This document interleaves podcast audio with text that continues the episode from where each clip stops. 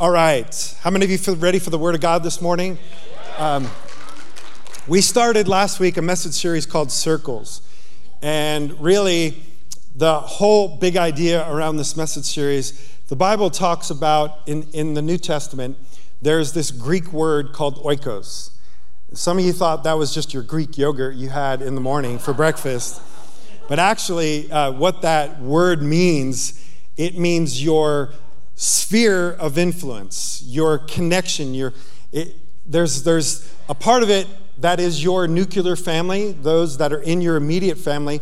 But even more than that, your oikos is those that you have relational connection to. Your immediate family, yes, but all of us, we have these circles of influence. We rub elbows, we go to work, and we have friendships. We have we have uh, people at church that we have relationship with. We have aunts and uncles and brothers and sisters and all these different circles of relationship. And yet, if we're not healthy, in other words, if our relationship with God isn't healthy and I'm not healthy, if my soul isn't good, I'm going to struggle to have healthy relationships. And if you were here, how many of you were here last week and you got to hear that message? I hope that message blessed you. It really, if you haven't, go back and watch that message because it really sets the foundation for all the rest of the messages in this message series. And so we're all connected. Even Paul would put this together, that we are all members of one another. And if you're part of the body of Christ, you have to understand that your life is not your own, right? That we are all connected to one another, and the choices that you make affect the people in your circles or your spheres of influence.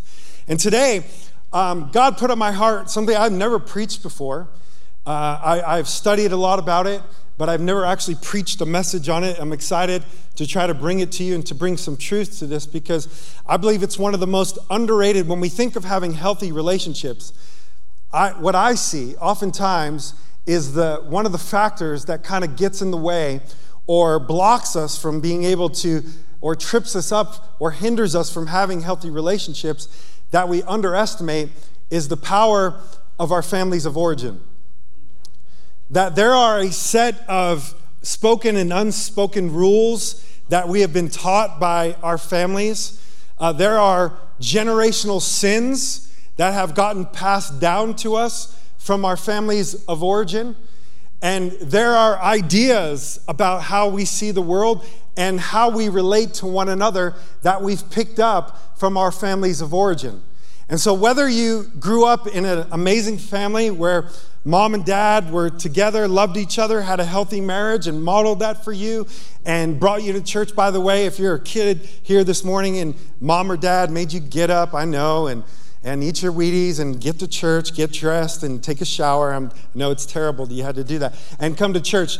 Trust me, someday you're going to turn around and you're going to thank them because they're instilling in you something, a, a blessing. You're inheriting a blessing of being a part of the family of God. And whether you realize it or not, what I'm preaching to you today, a lot of times for younger people, maybe it's going over your head. But I was reminding my son of this the other day, that uh, there's a psalm that talks about how does a young person keep their ways pure? By hiding your word in my heart. Yeah.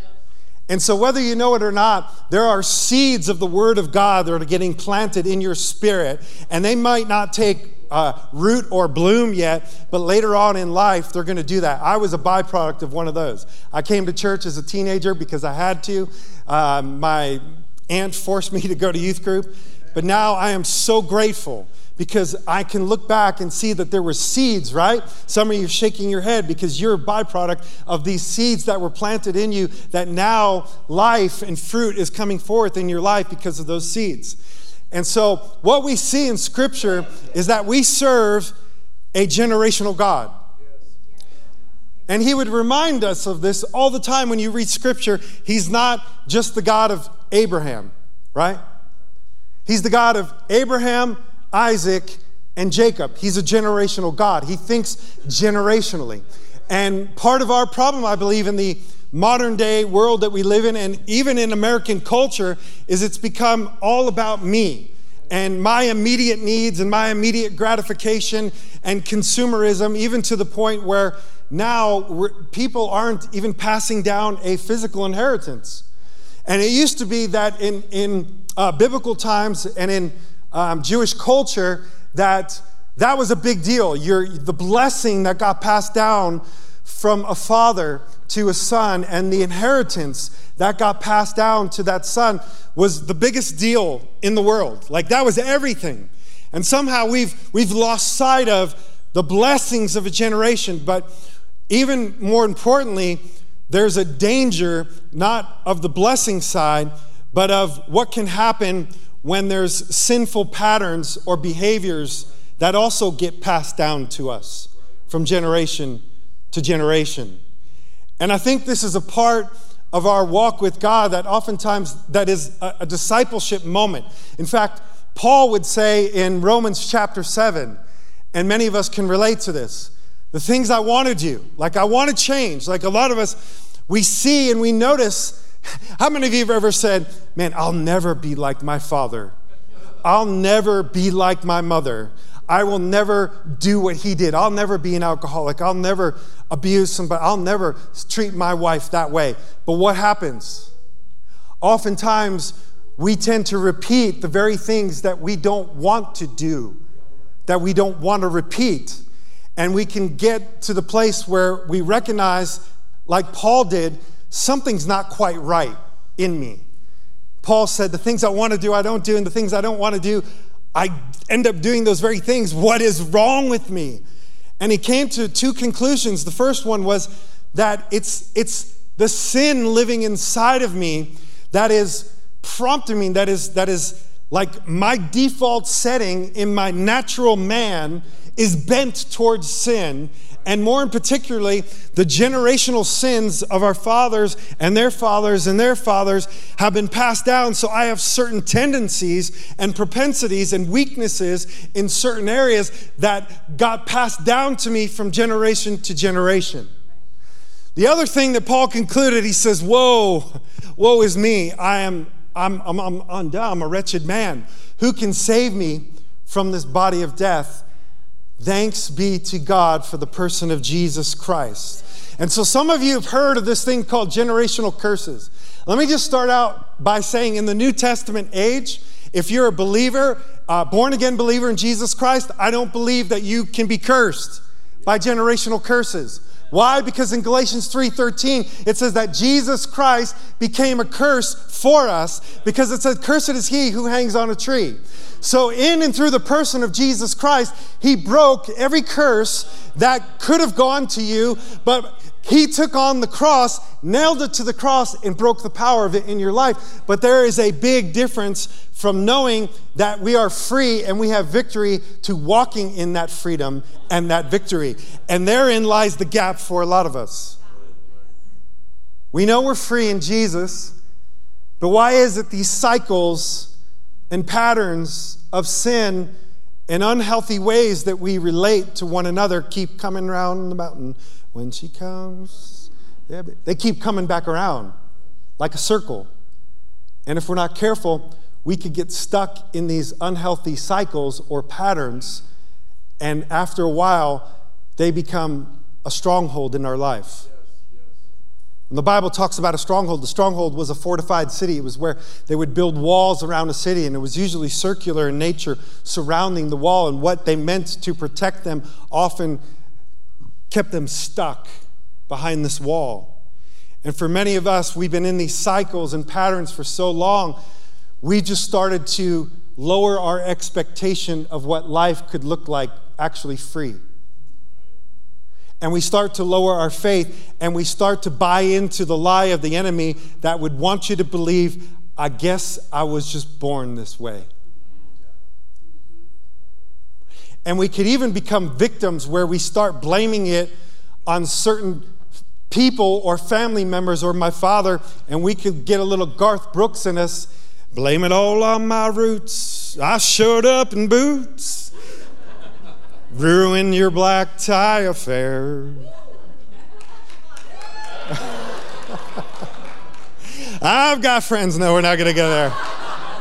This isn't karaoke time with Pastor Lance. That's later. No, just kidding. But seriously, we could start blaming it on our roots. My mother was this way. That's why I'm this way. My father was an alcoholic. I'm an alcoholic.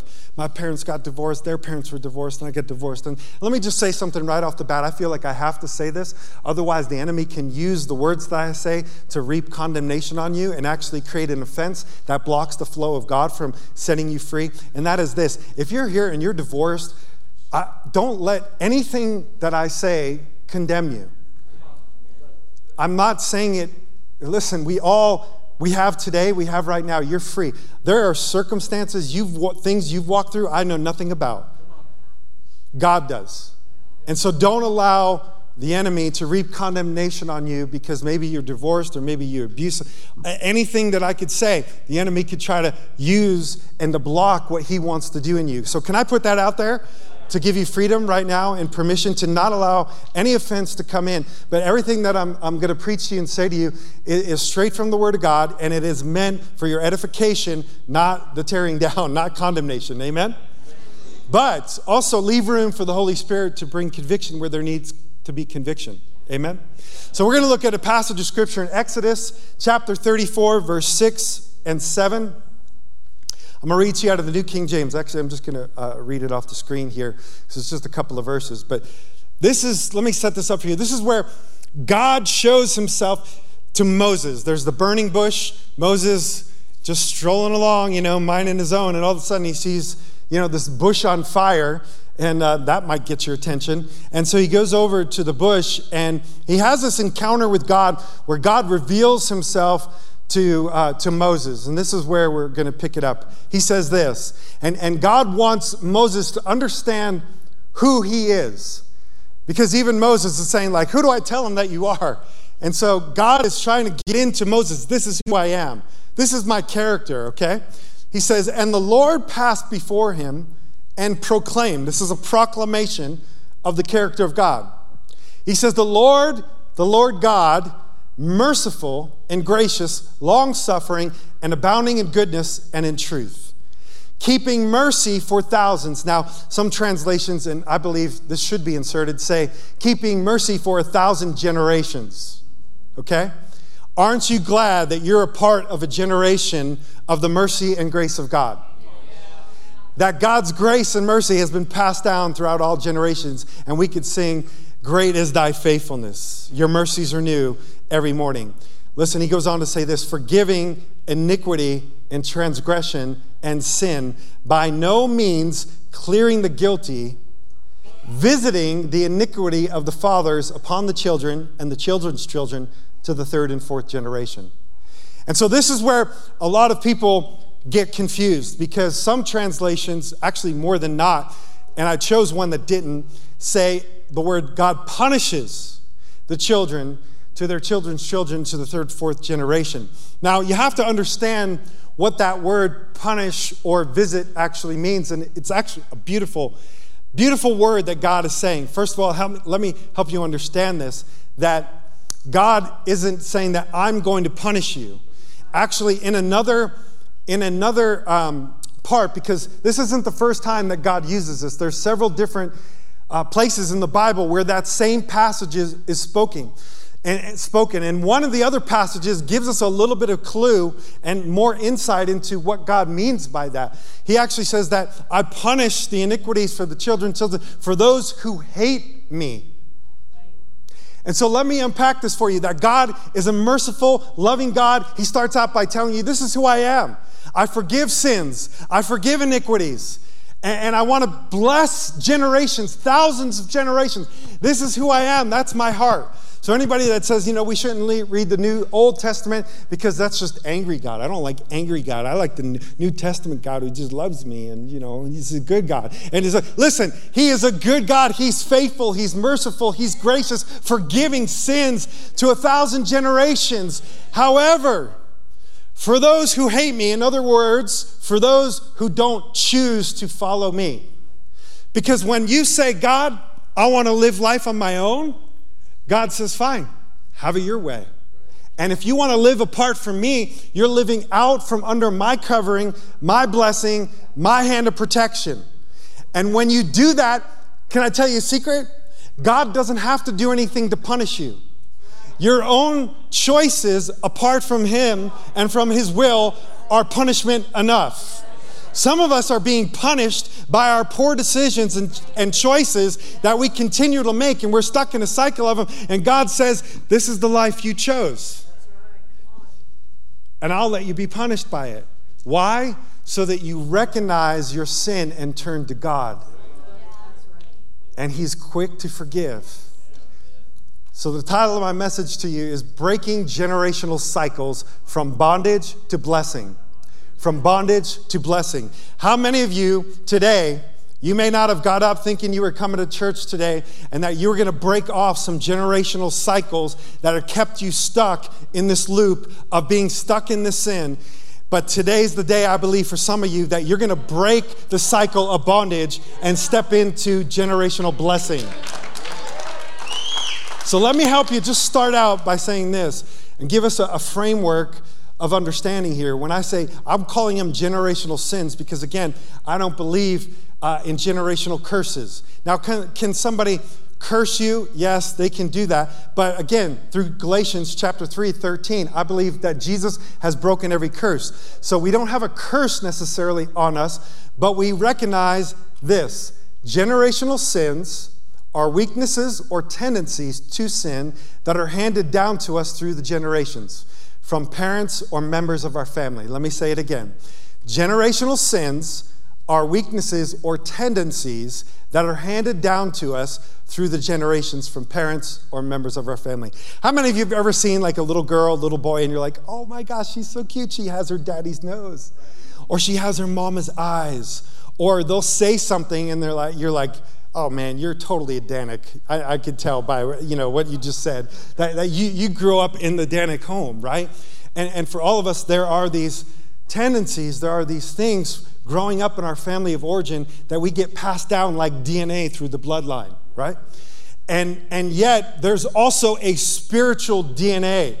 Unfortunately, for all of us, the Bible says we've all sinned, we've all fallen short. Now, how can you sin if you're just a baby being born?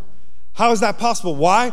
Because through the spiritual bloodline of Adam who sinned, we've all inherited this thing called sin.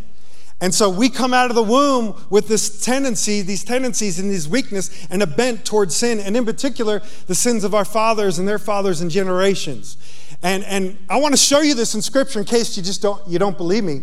Um, there's there's patterns that we can look at a couple of people in the Old Testament to see. Even though Father Abraham was the father of many nations and many generations and was an amazing man of God, that he still had sin. He still had weaknesses. He still had tendency. And I want to point out to you one of them so that I could see you how this pattern or cycle got passed down from Abraham, Isaac, and Jacob. If, if you remember, there's a story in the Old Testament, if you guys can pull it up in Genesis, where Abraham, uh, he needs to, because of famine in the land, he needs to go to a different land. And so he makes his way to Egypt, and this is the story in Genesis twelve, uh, verse ten. It says, now there was a famine in the land, and Abram went down to Egypt there to live uh, for a while because the famine was severe. Verse eleven. And he was about to enter Egypt, and he said to his wife Sarah, or Sarai, I know what a beautiful woman you are. When the Egyptians see you, they will say, this is his wife. Then they will kill me, but they will let you live. So do this. Lie. Say that you're my sister so that I will be treated well for your sake and my life will be spared because of you. In a moment of weakness and not trusting God, Abraham decided, I'm going to lie and cover myself and protect myself. And in doing so, he sinned against God by not trusting that God will protect him. Now, you might think, oh, you know, hey, wouldn't anybody do that? And what's the big deal? Well, fast forward now to the life of Isaac. I want to show you something. Watch this. Genesis chapter twenty-six. This is his son. When the man of that place asked him, now same scenario, Isaac had to move his family to a different place because the wells had dried up. And the Philistines were stopping that up, and you, you moved to where there was water. And when the men of that place asked him, he moved to this new place where there's water, about his wife, he said, she is my sister. Because he was afraid to say, she is my wife, he thought, the men of this place might kill me on account of Rebekah because she is beautiful. Wait a minute, am I reading the same story here? Didn't we just read the exact same scenario play out in his father's life, Abraham? And now that same sin has come back around and has played Isaac. And he's stuck in the cycle. Think it ends there? Let's look at the life of Isaac's son, Jacob. Genesis chapter twenty-seven, verse thirty-five. This is, now, a lot of you know the story of jacked up Jacob. He comes out of the womb grabbing a hold of his uh, brothers, they're twins, and he's grabbing the hold of his brother, and, and from, from the very birth, he was fighting and jockeying for position. And um, and now he tricks his brother, he tricks the father, actually, Isaac, out of the, the family blessing. The family blessing, like I told you, was everything. Like the inheritance of the firstborn, the firstborn, it was a huge deal for the father to lay his hand on the son and bless him, give him a verbal blessing. In fact, I think this is, actually when I was praying for some of you, the Lord told me, Uh, that, that we have this um, orphan spirit that we're dealing with oftentimes because we have not received the blessing of a father. And can I tell you, there's a lot of you in the room that maybe your father has passed away, maybe he's estranged, maybe he just wasn't that kind of dad. And I could tell you that there are spiritual fathers in this room that would love to be a blessing to you and bless you and stand in the gap for your natural father and give you what your natural father couldn't do, was bless you. And he may not be able to give you a physical inheritance along with that blessing like they would do in the Old Testament, but there's something so powerful about the blessing of a father. That, that's what it was meant to happen. But for many of us, I believe this is one of the things the enemy is using to taint our view of the goodness of God as a loving father that would want to embrace you as a son or a daughter. And that has to be broken in our life, but that's that's a whole nother message. But Genesis twenty-seven, thirty-five, uh, Isaac is about to die. Jacob knows it. His mom and him come up with a plan to steal the blessing. And so this is picks up the account. He steal, he he makes himself like his brother, smell like his brother, uh, Chewbacca baby. You know, he came out of the came out of the womb. It says with hair. He's a hairy baby, and so he puts like hair on him, and and he goes in and he tricks Isaac out of the blessing, and then I and then Esau, his brother, comes and wants the blessing from the father and realizes, oh my gosh, the blessing's been stolen, and here it picks up. Genesis twenty-seven, thirty-five. But he said, this is Isaac speaking to now Esau, your brother came deceitfully and took your blessing. And Esau said, isn't he rightly named Jacob? This is the second time he's taken advantage of me, lied to me. He took my birthright, and now he's taken my blessing. Then he asked, haven't you any reserved? And it says, with bitter tears, Isaac wept. But let me tell you what Jacob's name actually means. It means deceiver. It means liar. It means trickster. Do you see the pattern here? Because of Abraham's sin and Abraham's weakness, it got passed down to his son Isaac, who got caught up in that same cycle of sin, who now passed it down to his son Jacob, who not only got caught up, but he came out of the chute lying, cheating, and stealing.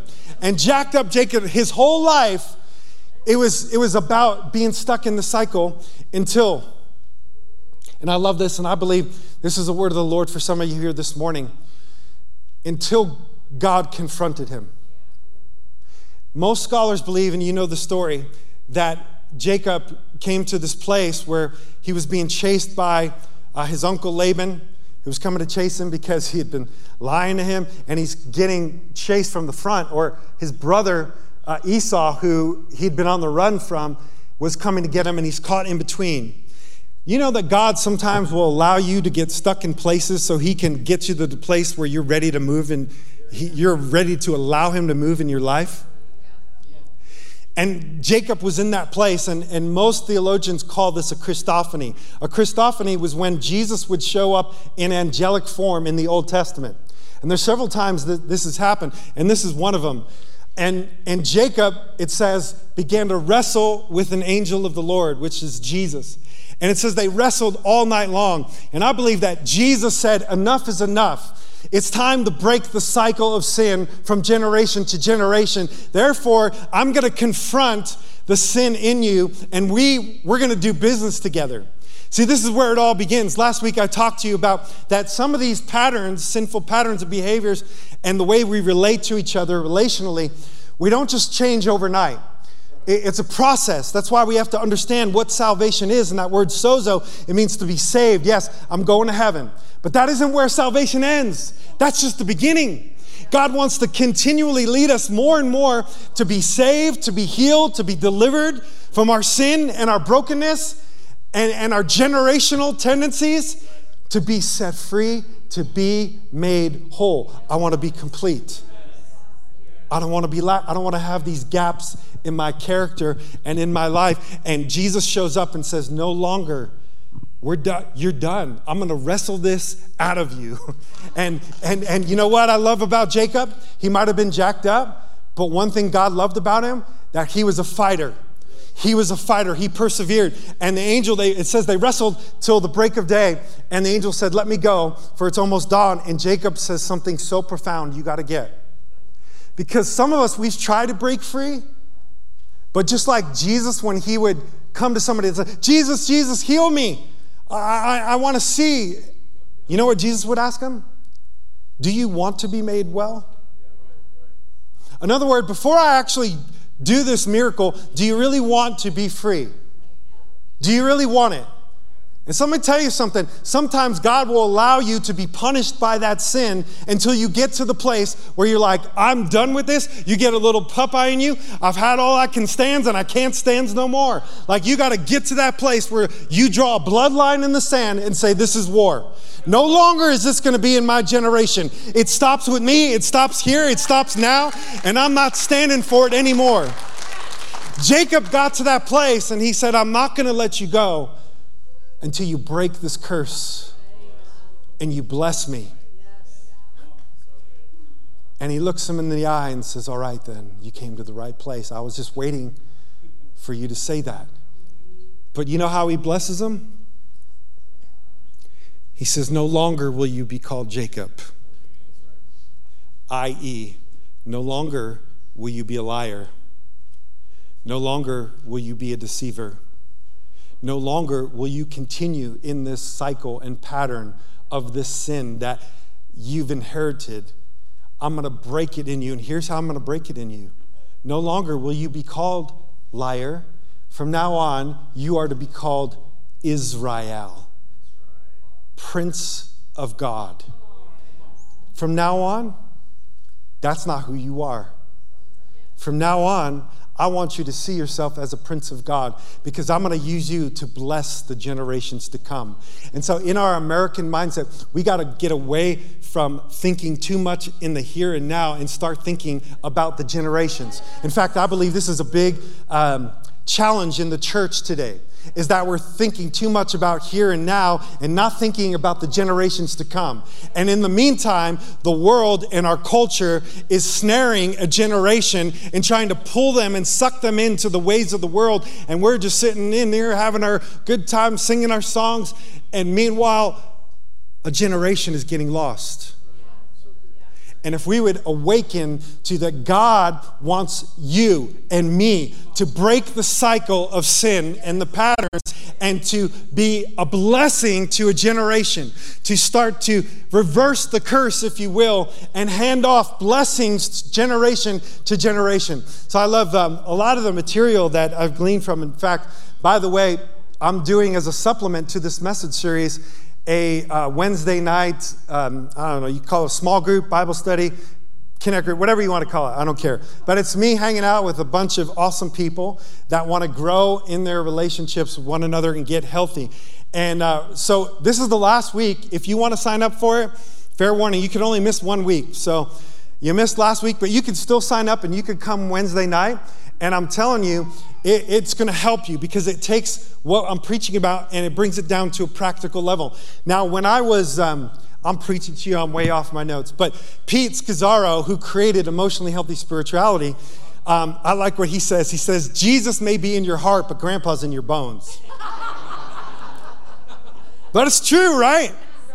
And that's the problem. We come into this new, this is the beautiful thing about Christianity. We come into the new family of God, and we come into a family, and for some of you, you, you don't have a good spiritual heritage. But now look around. You have brothers and sisters, mothers and fathers in the faith that are here to support you, walk alongside you, pray for you. I wouldn't be here today if it wasn't for a couple of praying aunts that believed in faith that God could get a hold of my heart.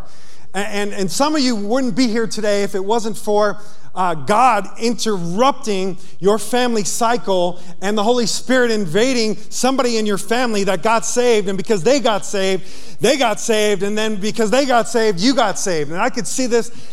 God turned the Danek family around. And I believe God can turn your family around. But you got to get to a place where you say, enough is enough. I'm ready to break these patterns, because there's three things that I believe that we get transferred to us through that bloodline. The first one is this: we inherit sinful patterns, right? We see this. My dad was an alcoholic, and so I man, I just, I have this tendency. I can't just have a drink or two in moderation. When I do, I just want to go to town, and it's not good for me. And I've tried it, but it just doesn't work, and I don't know why. God wants to break that cycle in you. For some of you, there was cycles of verbal abuse. And because of it, you have a tendency, I call it, you, you have, you're a jack in the box. And what I mean by that is, is you take your emotions and you don't say anything in the moment, but you take it and you stuff it down and you move on, but it stays there. And so the next time you stuff it down and you stuff down your emotions and you stuff down your emotions and you stuff it down, stuff it down, stuff it down.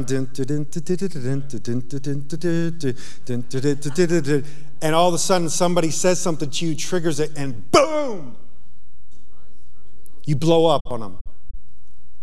And you just destroy them with your words. And they're they're just like, whoa, where did that come from? And for many of us, we have these, these sinful patterns. And I wrote a couple down just so you could relate to, because whether we realize it or not, these sinful patterns are affecting your relationships with one another, affecting your marriage. They're affecting the way that you raise kids. And so here's here's some of the here here's some of the things I just jotted down. There's many of them, but there's cycles of poverty. There's cycles of addiction. There's cycles of divorce. There's cycles of abuse. There's cycles of unforgiveness and holding offense. There's cycles of manipulation.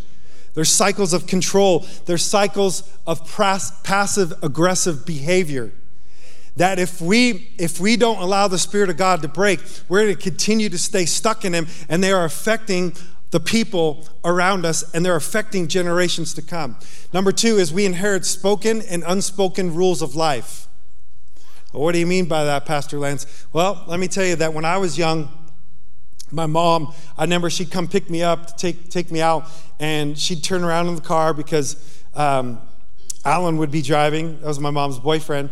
And she would tell me, she'd drill this into my head. Now, you need to get good grades because you got to get into a really good college, like Ivy League, Harvard, Princeton, Yale, because um, if you're going to be successful, successful people work with their head, not with their hands. And this became a rule of life that got transferred to me, and I didn't even realize it. But after I graduated high school, I didn't really have a plan. All my friends were going off to school, and I got riddled with anxiety, so much so that I had to get on antidepressants. I became depressed. I couldn't sleep at night, and I had to get on some drugs just to even help me kind of uh, deal with what I had no idea was going on. But now I look back and realize I was in a funk because internally, I had this rule of life that if I didn't go to college or university and learn a skill that I could use my head, that I wasn't going to be successful. And this was stressing me out on the inside, and I had no idea about it, but it was a rule that got passed down to me by my mom. The third thing is this: we inherit unhealthy patterns of relating to each other. Like the way you see and grew up watching your mom or dad, how they handled conflict, the way they treated each other, um, even, even different things that they did, how they handled money. All those things we observed and get passed down to us, whether we realize it or not. In his book, Pete Scazzero, y'all are good. Um, we worshiped for a long time, so um, you, you need to give me a little bonus time here. I am getting close to being done, but he calls them the Ten Commandments. Like, yeah, every family has the Ten Commandments in these different areas where we have these spoken and unspoken rules of life. Let me read a couple, see if any of them resonate with you. Number one, money. Money is the best source of security. The more money you have, the more important you are. Make lots of money to prove that you've, quote unquote, made it. Number two, conflict. Avoid conflict at all costs. Don't get people mad at you. Loud, angry, constant fighting, that's normal in our family. Number three, sex. Sex is not to be spoken about openly. In fact, this is a big one in the church. Sex is dirty. And that is not a godly idea. God created sex, and in the context of marriage, it's good, right? Can I get an amen? I mean, don't leave me hanging. Men can be promiscuous. Women must be chaste. Sexuality in marriage will come easy. Number four, grief and loss. Sadness is a sign of weakness. Like, we don't we don't show that we're sad. Come on, we're Christians. Come on, the joy of the Lord is your strength. Like, you can't be sad. You can't have a moment of feeling, you know, depressed or anything like that. Uh, you're not allowed to be depressed. Get over your losses quickly and move on. How about this one for you fellas? Big boys don't cry. You don't show emotion. That's weakness. Number five, expressing anger. Anger is dangerous and bad. Explode in anger to make a point. Sarcasm is an acceptable way to release anger. How about this? Uh, number six, family. You owe your parents for all they've done for you. Don't speak of your family's dirty laundry in public. Duty to family and culture comes before everything, right? Uh, number seven, relationships. Don't trust people. They will let you down. Nobody will ever hurt me again, so don't let anybody ever hurt you. Don't let them in. Don't show vulnerability. Number eight, attitude, attitudes toward different cultures. Only be close friends with people who are like you. Do not marry a person of another race or culture. Uh, certain cultures' races are not as good as mine. Number nine, success. It is getting into the best schools. It's making lots of money. It's getting married and having children. Number ten, feelings and emotions. You're not allowed to have certain feelings. Your feelings are not important. Reacting with your feelings without thinking is okay. So these are all some of the things, whether we realize it or not, get passed down to us. And, and yet, I love... Um, I um, Thursday night, I was going to go to the Glacier Wolfpack basketball game. It was crosstown. They were playing Flathead. But I had a long week. I was kind of tired, but I didn't know this. Um, my wife and daughter had kind of planned a little daughter-mom time, to, bonding time together, girls' night in or whatever, you know. And so um, she's like, oh, you're not. I decided I'm not going to go to the basketball game. I was kind of tired. She's like, well, just so you know, Taylor and I are having, like, girls' time. I'm like, so what does that mean? We're watching a chick flick? Um, you know, and uh, binging on chocolate. I don't know. Um, but but I'm like, oh, can I crash your party? She's like, sure, if you don't mind watching like a girly movie or rom-com or whatever. I'm like, all right, you know, I could live with that. So um, anyway, they picked this movie called The Help. And I don't know how many of you have ever seen the movie called The Help, but um, of course, it's, you know, I say this, I'm bound to get an email. How could you say about that movie? This was in it. Um, yeah, no movie is perfect, but this is a pretty clean movie. But it's a really, got a really good storyline. In the storyline, the whole theme is um, about these maids in the South in the, I think the mid nineteen hundreds or nineteen sixties, somewhere around there is the time frame. But uh, there was a lot of abuse and a lot of um, mistreatment uh, from colored or black maids that were serving a lot of the middle class to upper class in the Deep South. And so uh, this brave young lady decided she was going to create a book with all their stories. And she had it published, and it exposed a lot uh, in a time where there was a lot of racial tension. But um, one of the things, the main character who wrote the book, there's this moment that really struck my heart in the movie. Uh, and it was a really touching moment. But The the main character, she was raised by a black maid, and she became like her mother to her. Like, she raised her, changed her. I mean, she was there for her, and she got really attached to her. And she never understood why all of a sudden she disappeared at a certain age. She was just gone. And finally, her mother told her the story that one day that she was having a luncheon with some of her, her friends, um, upper middle class white women friends, and she was getting older and she was making some mistakes while she was serving them. And, and the one lady who's kind of like the chieftain or whatever said, you should just fire her. She's getting too old. I, and she got to the point, she says, I, I, she says, you better fire her now. And in the moment, her heart didn't want to fire her, but she yielded to the pressure, and she file, fired her and sent her home and broke her heart. And um, and eventually, um, the lady died, and but the daughter never knew the story behind it, why all of a sudden she left. And, uh, and the daughter was so disappointed in her mother. How could you do that? And then later, Uh, the daughter's out on the front porch and she's getting just reamed out by this lady who one of the stories is about, telling her, you're going to get sued and I'm and this book is going to get taken off the shelves. And the mother comes out onto the porch and gets in her face and puts her in her place and stands up for her daughter. And then the later they're sitting on the porch and they're having this conversation, and she says something so significant to her. I thought, man, I gotta I gotta tell it to my church. She said, sometimes courage skips a generation. Thank you for bringing it back to our family. Now, I wonder how many of you are here today that courage has skipped a generation, but the Holy Spirit is commissioning you to bring it back to your family. That today's the day, because I've got good news for you, and it's this, that sinful patterns may get revisited, but you get to choose whether or not they stay. Come on, yes. You get to choose. I'm going to say that again. Sinful patterns may get revisited, but you get to choose whether they stay or not. Why? Because of what Jesus did on the cross. Now look at this, even going back to Ezekiel chapter eighteen, verse twenty. He says this, this is God speaking, the person who sins is the one who will die. The child will not be punished for their parents' sins, and the parent will not be punished for their child's sins. Righteous people will be rewarded for their own righteous behavior, and wicked people will be punished for their own wickedness. So God is saying, listen, it's your choice. It's up to you. In fact, at one point, he would say, today, before you, lies blessings and curses, life and death. Choose. And he says, oh, that you would choose life, that you might live. And so here's what we're gonna do, because this is what Jesus did on the cross.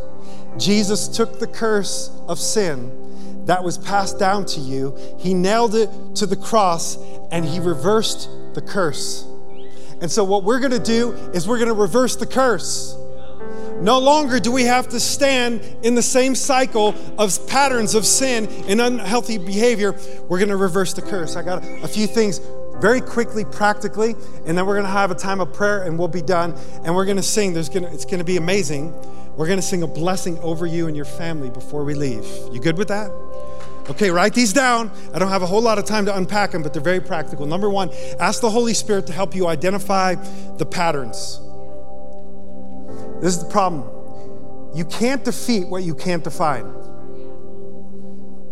And too many of us, we know something's wrong. We know we're stuck in a cycle of sin, but how many of us actually really can define, is this a sin that got passed down to me from generations? So one of the things that we do in the healthy uh, relationships class is something called a genogram. A genogram is you create your own family tree going back two, three, four generations, and you look to identify patterns in those generations. So in other words, if there's divorce in your family, you're gonna circle and put a D by that generation. If there is um, addiction in your family line, you're gonna put addiction there. Um, if there's isolation in your family, if there is infidelity in your family, uh, if there's abuse in your family, and what it does, and I did this, and let me tell you, it rocked my world. You'll start to see and be able to identify family patterns, unhealthy family patterns that may be tripping you up, that you need to break the cycle. Because here's the deal. You can break the cycle, but you can't do it on your own. You can break the cycle through the power of the blood of Jesus. Do you understand the power of the blood? There's power, power, wonder-working power in the blood of Jesus. Because of what Jesus shed on the cross, he broke the curse, became a curse for you. I, I never understood this until I watched horse racing, the power of a bloodline. How many of you lo- like the Kentucky Derby? I love watching the Kentucky Derby. I like going with my mom because she wears the big old hat and, you know, she gets dressed to the nines. And one of these days, we're actually going to make it to the Kentucky Derby. But we like to watch the Kentucky Derby. What blows me away is the amount of money that they will pay for a colt, a, a little horse that they have no idea if it's going to be a good racehorse or not. But you know why? They'll pay millions, mi- hundreds of millions of dollars for a horse. You want to know why? Because they're not just racehorses. They're thoroughbreds. Do you know what bred is? Bred is, there are people that study the blood. They have people who will go back generations and find racehorses that have won races. They've won, they have winning in their background and in their culture. Let me tell you something this morning. You have victory in your bloodline. You are not just a victim of your natural bloodline. When you surrender your life to Jesus, you are hooked up to an infusion of new blood. I'm a new creation in Christ. I am, I, old things have passed away, just like a beautiful picture of baptism this morning. Behold, all things have become new. I got a new bloodline. I got a new D N A. And let me tell you something about the history of your bloodline. Come on, there was a man named Moses who had the faith to part the Red Sea. Therefore, you got f- great faith in your bloodline. There's a man named David who picked up a couple of stones, and when nobody would go out and have the courage to fight Goliath, he picked up a few pebbles and a slingshot, and he took down a giant. Let me tell you something, you got great courage in your bloodline.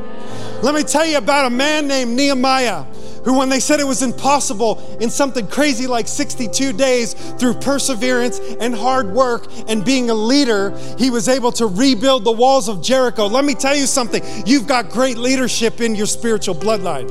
You've got perseverance in your spiritual bloodline. Let me tell you about the wisest man that ever lived. His name was Solomon. And because we are in his spiritual bloodline, you have great wisdom in your spiritual bloodline. That's a part of your spiritual D N A. And you got it, and I got it, and greater is he that is in you than he that was in Grandpa. Right? Let's listen to Romans five twelve. I'm almost done. Therefore, just as sin came into the world through one man, Adam, and death through sin spread to all people, not being able to stop it or escape its power, because they all sinned. Look at this, verse fifteen. Come on. But the free gift of God is not like the trespass, because the gift of grace overwhelms the fall of man. For if many died by one man's trespass, Adam's sin, how much more abundantly did the grace of God and the gift that comes by the grace of one man, Jesus Christ, overflow from him, and the blood that dripped down the cross overflowed to you for the benefit of many. Somebody say hallelujah. So right now, here's how we're going to close. Number one, you got to forgive your family. Some of you today, just you got to forgive your father. You got to forgive your mother. You got to forgive that aunt. You got to forgive that uncle that abused you. You got to say, literally, God, I forgive this person. I release them. And in doing so, you know what happens? You get free. You got to forgive. The second thing we need to do, that we're going to do in just a minute, is we need to repent. We need to turn. Turn from the cycle that we've been stuck in and surrender to God and say, God, I repent. I own this. Yeah, my parents may have passed this tendency down to me, but today I take ownership of it. I am not a victim. I am not fighting for victory, I'm fighting from victory. I am more than a conqueror through Jesus Christ. And number three, last one, allow the Holy Spirit to prune your patterns. You got to identify them. You got to forgive your family. You got to repent of them. And then engage in the process. You got to wrestle. You got to get on your hands and knees like Jacob. And you got to say, I'm not letting go until you reverse the curse. I'm not letting go until this thing is broken in me and the blessing of God starts flowing in my life and through me to the next generation. How many of you are ready to do that today? I want to lead you. Would you stand to your feet? I'm going to lead you in a declaration prayer. How many of you know what a declaration prayer, prayer is? How many of you would say, I want to break the cycle today? Come on. Are you ready? Let this be the prayer of your heart. And can I tell you something? If you're here today and you've never accepted Jesus as your Lord and Savior, this is where it starts. The Bible says if you'll believe in your heart and confess with your mouth that Jesus Christ is Lord, if you'll repent from your sins and ask Him to forgive you, you will be born again. And you'll begin this process of God working in your life. But for the rest of us, I want to, I want you to say this prayer with me and mean it. I don't want you to just say it. I want you to say it like you mean it. Say it like you're declaring something over your life and over your generation. All right, are you ready? Yes. I proclaim, I proclaim Christ redeemed. Christ us from the curse of the law, the curse of the law by, becoming by becoming a curse for us. In the name and by the blood of Jesus Christ, of Jesus Christ I break the power and hold of every sin, of every sin that has come to me through the transfer by any generation, generation. Of my family, of my family and through words spoken. In the name of Jesus, name of Jesus I, declare every legal hold, I declare every legal hold and every legal ground, every legal ground of the enemy broken, the enemy broken disarmed, disarmed destroyed, destroyed through the blood of Jesus Christ. Of Jesus Christ I am free. I am free. I am free. I am free. Thank you, Jesus, Thank you, Jesus, for setting me free.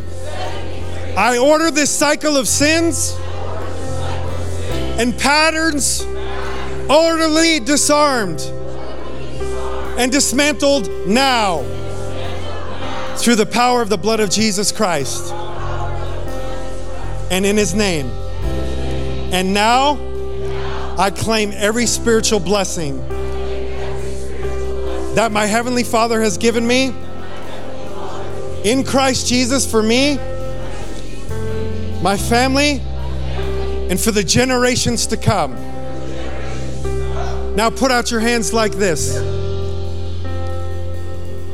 May the Lord bless you and keep you, and may the Lord make His face shine upon you and be gracious to you. And may the Lord turn His face toward you and give you peace. Can everyone say, Amen?